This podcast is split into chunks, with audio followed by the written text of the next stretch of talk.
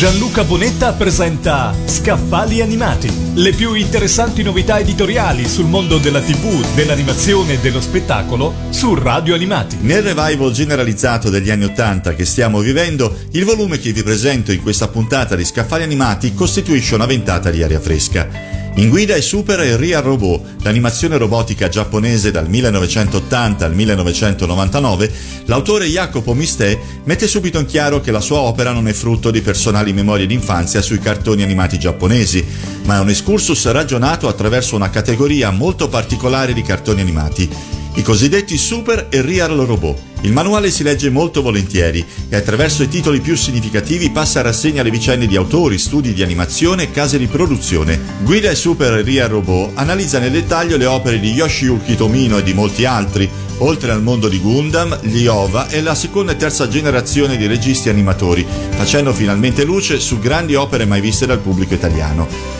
Quello di Mistè è un lavoro certosino, costruito attraverso diversi tipi di fonti, dal materiale originale giapponese a interviste mai giunte in Italia, che svelano retroscena e curiosità di questo ricco ventennio.